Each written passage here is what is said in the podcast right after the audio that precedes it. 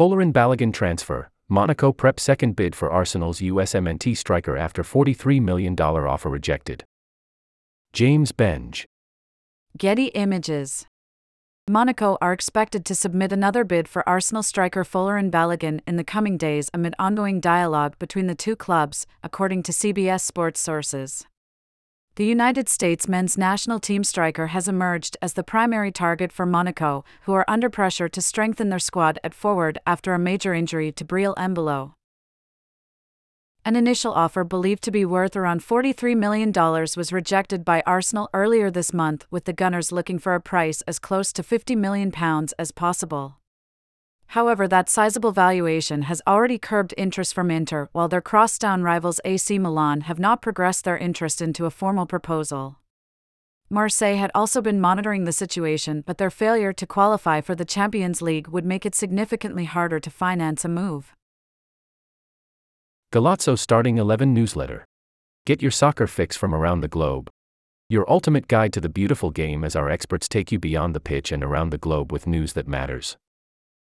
I agreed to receive the Golazo Starting 11 newsletter and marketing communications, updates, special offers, including partner offers, and other information from CBS Sports and the Paramount family of companies. By pressing sign up, I confirm that I have read and agree to the terms of use and acknowledge Paramount's privacy policy https colon slash slash privacy.paramount.com slash and slash policy. See all newsletters, https colon slash slash www.cbssports.com slash newsletters. Please check the opt-in box to acknowledge that you would like to subscribe. Thanks for signing up. Keep an eye on your inbox. Sorry. There was an error processing your subscription. The sort of Premier League interest that would help Arsenal reach their lofty demands has so far not materialized. West Ham could change that, flush with cash as they are, following their £105 million sale of Declan Rice to the Gunners. Gianluca Scamacca subsequently left for Atalanta, leaving David Moyes' side in need of additions up top. Balogun scored 22 goals in 39 appearances on loan in France with Reims last season, attention on his exploits only building as he opted to declare for the USMNT over England.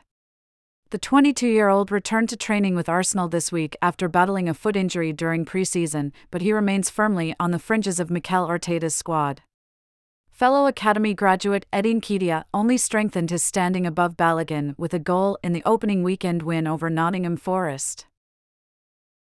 Having completed the loan signing of David Raya on Tuesday, Arsenal are focused on trimming back a first team squad that currently numbers 32. Should they bring in enough in sales, there would also be an appetite to strengthen their attack if the right opportunity emerged.